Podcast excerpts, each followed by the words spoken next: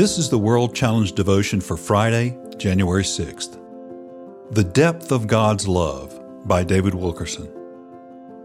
Paul describes the love of God as wide, long, high, and deep, that you may be able to comprehend with all the saints what is the width and length and depth and height, to know the love of Christ which passes knowledge, that you may be filled with all the fullness of God. Ephesians chapter 3 verses 17 through 19. I want to focus today on the depth of God's love. Over the years, I've heard from backslidden Christians who want to return to their first love. One wrote, I lived for years in awful sin. I'm back, but I fear God can't forgive my unspeakable sins. I have no peace.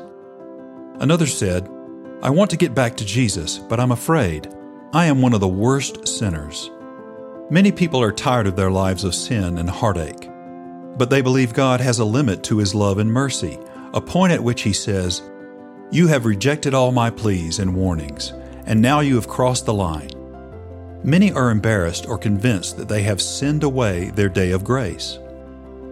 The prophet Jonah ran from God's commission, and his disobedience would put the blood of many on his hands.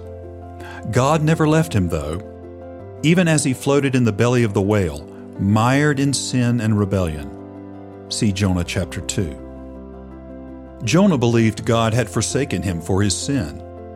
For you cast me into the deep, out of your sight, my soul fainted within me.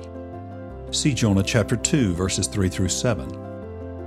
But when Jonah reached the bottom, he was forgiven and delivered. He received a fresh touch and a special calling the Holy Spirit is at work on our behalf even when we are disobedient. No one is too far gone. No one is cast off. The Spirit says, Repent, I am right here with you and will bring you back. Nothing can separate us from the love of God. Nothing.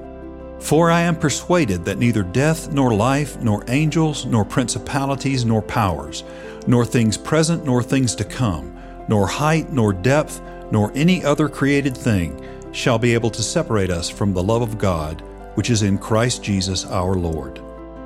Romans chapter 8 verses 38 through 39. The blood of Jesus offers freedom, pardon, mercy and reconciliation with the Father.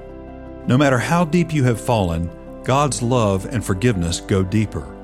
Oh, the depth of His love.